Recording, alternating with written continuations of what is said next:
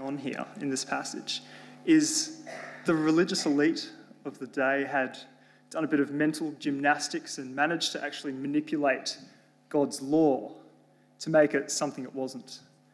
They, they took God's law and used it to justify hatred or justify retaliation. And they've got it completely wrong. Um,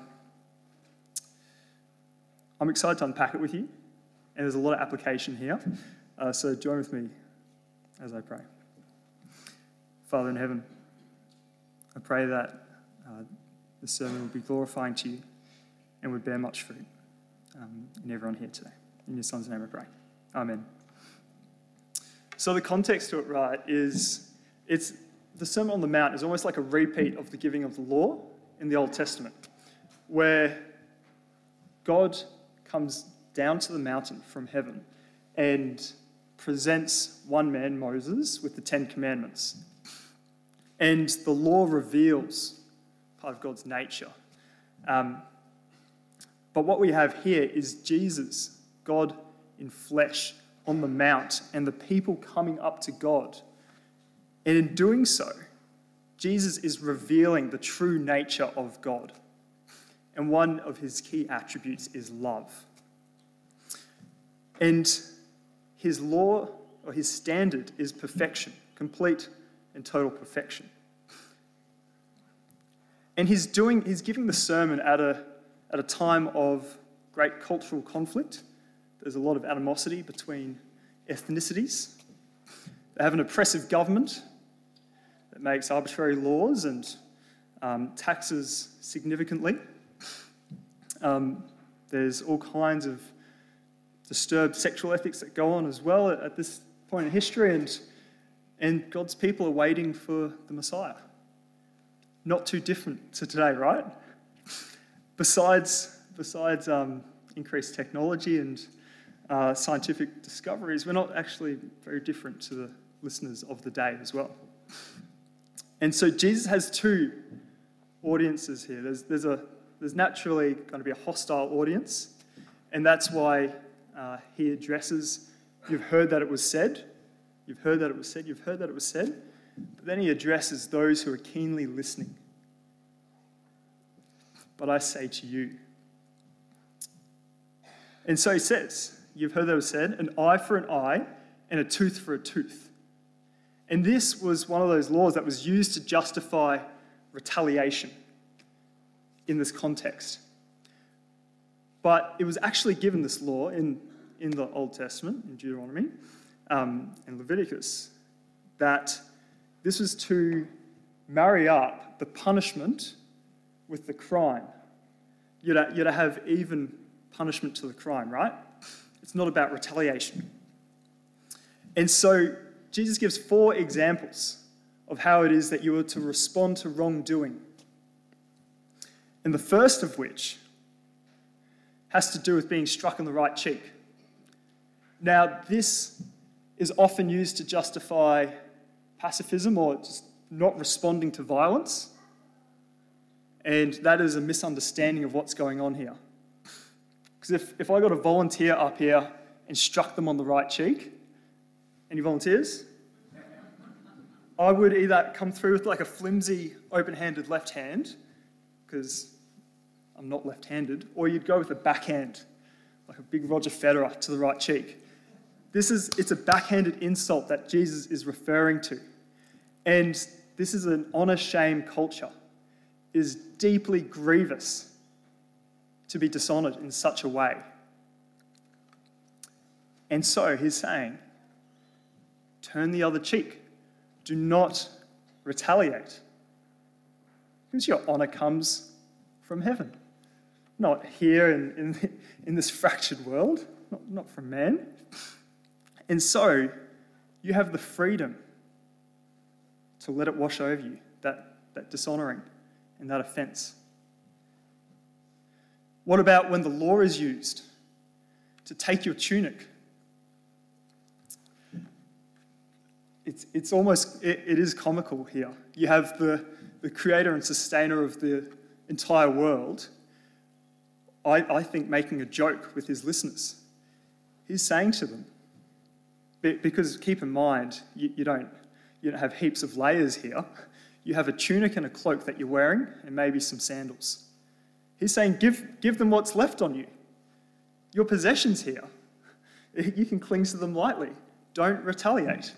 You're of a different world.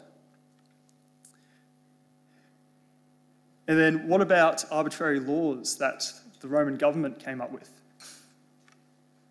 Governments love making arbitrary laws. And this one was that a Roman official can compel you to carry a heavy burden, a he- heavy, heavy load for one mile. They come across and they, they need a task done, one mile, carry it. Don't retaliate. In fact, because your rights and your citizenship is in heaven, you are free. Free to go two miles. now, I know uh, a lot of us would struggle to go two or even three. Um, but the, the point here is that you're different, right? Now, if you suppose you're trying to share the gospel in the first mile, you are no different to any other citizen. You're no different to the pagans. But it's in that second mile that you become different. It's in that second mile where they are all ears. And then what about your possessions? You can give and you can lend freely because you have all of the treasures of wisdom and knowledge stored up for you in heaven. You have an eternal inheritance, inheritance there. You're okay to lend and be generous. It's, it's okay. And so you are to be different when you belong to a different world. Make sense? So let me summarize what's going on in this section. The religious leaders have perverted what God had given to Moses on Mount Sinai in the giving of the law. And now something greater has arrived than the law, and it is God in the flesh. And where the letter of the law has been used to manipulate and justify hatred towards enemies, Christ shows you how you are to really treat your enemies. And it is with love. And you see, God is the maker of all things and the definer of all things, determines what love is. Not religious elite, not gurus, not influencers, not noisy minor- minorities, not scientists, but God Himself. And He doesn't do so arbitrarily. Because you see, love is at the very center of God's nature. It's one of his attributes. In 1 John, is declared God is love. So, this is at the root of what God turns to next. He says, You've heard that it was said, love your neighbor and hate your enemy. The first half of that, love your neighbor, is taken from God's law. The second half of that is through a little bit of mental gymnastics that's gone on. Because you see, the religious elite had gone, What's the opposite of love? Hate. And who's the furthest away from me than my neighbor? My enemy. So let's, you know, take the opposites here. Love my enemy, love my neighbor, and hate my enemy. It's, a, it's, it's just the opposite, so it must make sense. It's know, a little bit of uh, mental contortion there. But um, what does Jesus say? No. Love your enemy and pray for those who persecute you. So, this misunderstanding of love is nothing new at all. Um, the world loves the word love, it's thrown around a lot. And yet, outside of God, you cannot define love. Without God, you cannot define love. So here's, here's a quick six examples of how love is misunderstood. And once, once you see them, you, you see it everywhere. It's, it's really interesting. Love being talked as something that's out of your control. You have no say over it. It's random. It's part of your, part of your nature. You can't change that. And quite often you just fall into it as if it's like a trap, just, or you just got struck by it. You fall into love. That's the first lie. It's something random, uh, out of your control. Secondly,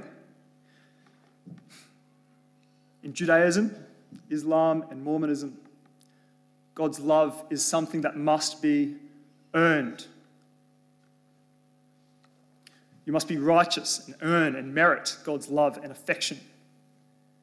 But, friends, if you must earn God's love, it's a payment. It's nothing but a payment. Now, imagine if you'd treated your kids like that. They must earn your love. They wouldn't survive the first 24 hours of their life, and you wouldn't get, you wouldn't have to love them for about the first two years. Thank God that God doesn't treat us like that. um, okay, third, third misunderstanding.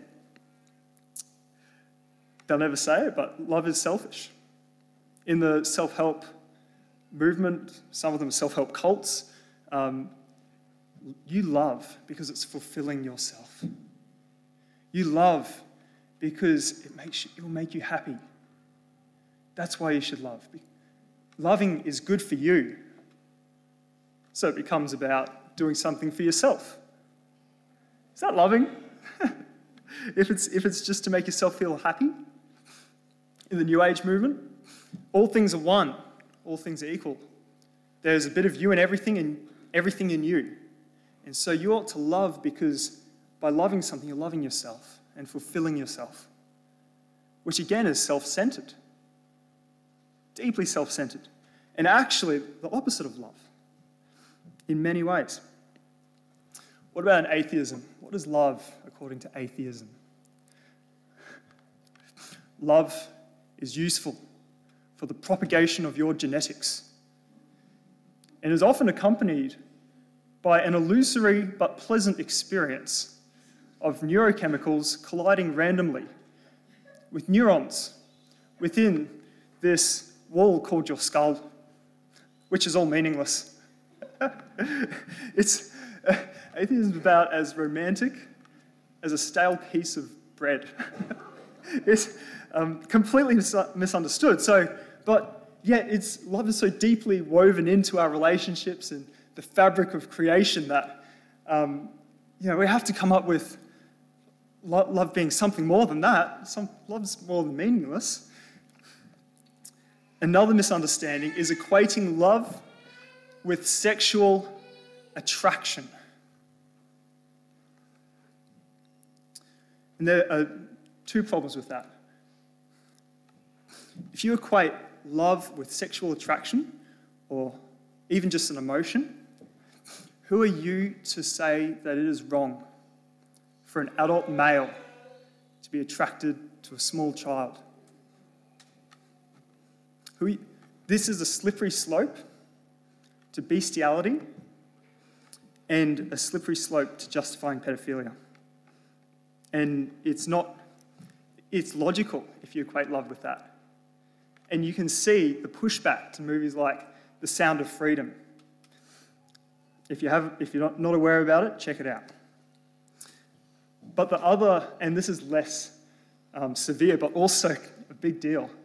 If love is merely a feeling, most, most of you have partners here. Do you have a positive, giddy, loving feeling towards your partner right now? I hope not. It's not the right place. But if, you, if you're not experiencing this feeling, you're not loving them. And what about on your way to church this morning? I know probably 50% of you were definitely not loving towards your partner. And if hatred is merely just a feeling as well, what does that mean about your kids when you are not, when you don't have these positive loving, compassionate feelings towards them. That would mean that you don't love them. In that moment. And so you to, to think love is like just merely an emotion would be like just getting tossed by the sea all the time. But thank God, love is not just an emotion. Lastly, one of the biggest misunderstandings of love in Buddhism, love is a state of mind, is a state of being, similar. And is achieved through detachment and separation from others to avoid suffering. So here again is equated with a feeling, and it's achieved through non relationship. Friends, I think a good definition to run with is love is the self giving, other oriented commitment to pursue the well being of others, even at great cost to yourself, all to the glory of God. It's more than a feeling often accompanied by emotions, both good and painful. Loving can be painful. Rather than detaching and avoiding others, love is deeply relational. You cannot have love without relationship. Love is a choice, it is an act of the will, it is a verb. And at the heart of love is a commitment to pursuing the well being of another. And so often we can confuse love as Christians with tolerance, where we can tolerate sin and evil in someone's life that we care about deeply. And as Dave highlighted with the beatitude of blessed are the peacemakers, there is a big difference between peacemaking and peacekeeping. Peacekeeping tolerates, peacemaking loves. To peace make is at the best interest of those we love. And another, another trap that we have, and this is something that Jesus highlights, is that it's easiest just to, it's easiest to love those that are easy to love. If you love those who love you, what reward will you get? Are not even the tax collectors doing that? And if you greet only your own people, what are you doing more than others? Do not even the pagans do that? Friends, this goes for within the church it's easy to love some people within the church than other people, but also goes for people outside of the church as well. And hence, Jesus really highlights that. Um, even if you greet your own people, what are you doing more than others? But then there's another trap. And it's, it's the trap that the world just like falls into continually, which is loving to be seen, loving the minorities, popular to love the minorities and to really be seen to be doing that, which makes you no better than the Pharisee. To be seen. And so that raises the question whose glory are you loving for? Why is it that you love? Are you loving out of fear? Are you loving to fulfill yourself or for your own glory? Friends, anything that's not done for God and done out of the source of love is missing the mark. So that brings us to being able to understand love your enemy. Why is it that we should love our enemy? Well, firstly, from a practical perspective, this is one that um, Sinclair Ferguson uh, highlighted that I thought was fantastic. First reason to love your enemy is because it diffuses evil. Dietrich Bonhoeffer, German theologian and minister, was one of the few Christian men to stand against the Nazi regime. And he says, in the face of evil, it is the will of the evildoer that is broken, but only by the superior power of the good which refuses to be overcome by evil. Friends, love diffuses, it melts these walls of hostility. And so, what happens if you return evil with evil? Or you escalate the problem? It inflames when you return evil with evil. And so, that's why we can say with the Apostle Paul, return evil with love. Next, to love your enemy is to be a child of God. As I highlighted, blessed are the peacemakers, for they will be called children of God. Those who make peace need that lo- need love, the self-giving, other-oriented commitment to pursue the well-being of others, even at great cost one, to oneself, to the glory of God, is a requirement to make peace. But even more so, why should we love our enemies? Because God loved us while we were an enemy of His. Like the good parent that loves the infant before the infant is capable of returning with love. So too is it that God loves us before we have any, any reason to be loved besides his good pleasure and his nature. Romans 5, verse 8. God demonstrates his own love for us in this while we were still sinners, Christ died for us. And so we cannot boast of our own merits. We did not earn God's love. Because while we were hostile towards God, He drew us to Him by the work of the Holy Spirit to repent and move to Him. Without God's love first, we would be without hope.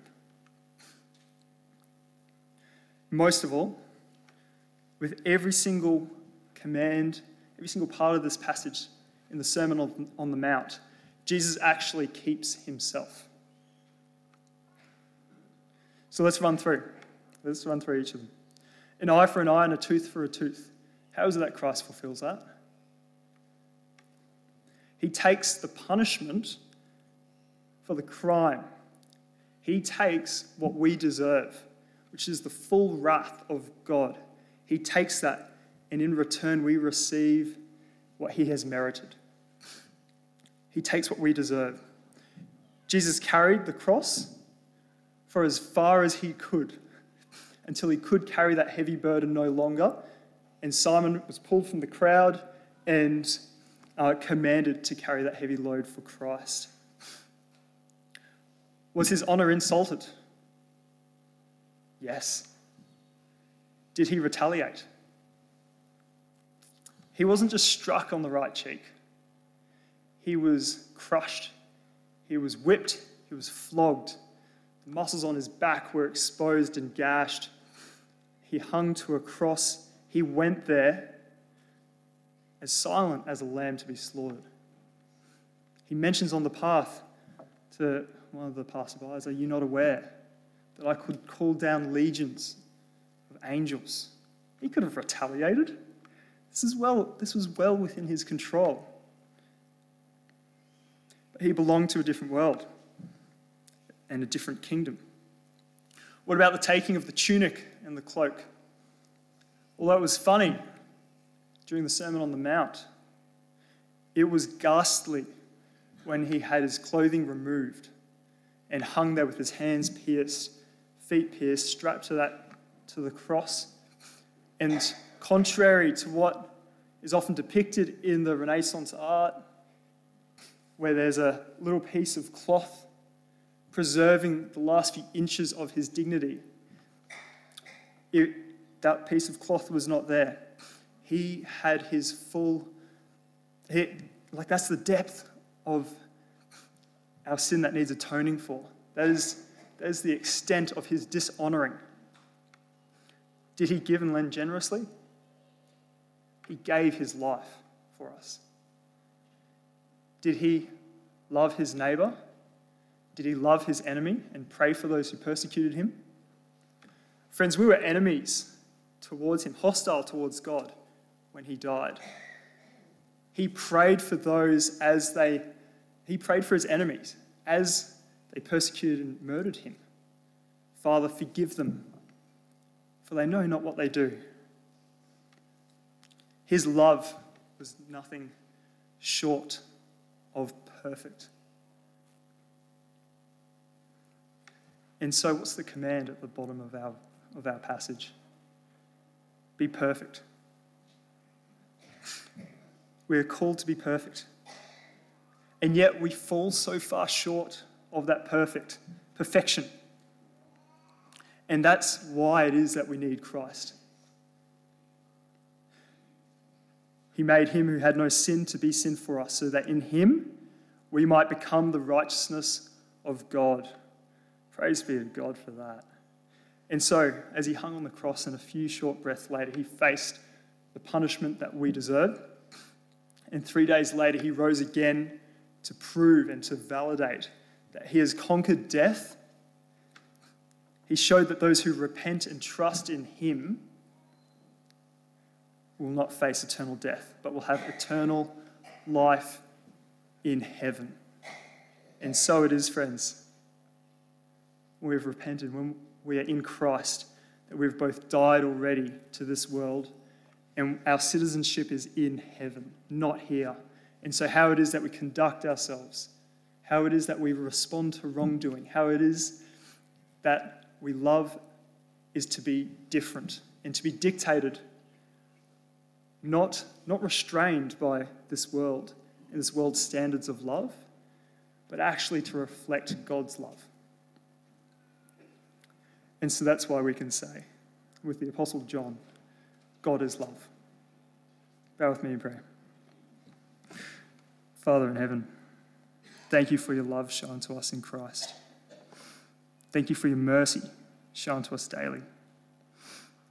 Help us to be a reflection of your love. Help us when it's hard to love. Pray this in your Son's name. Amen.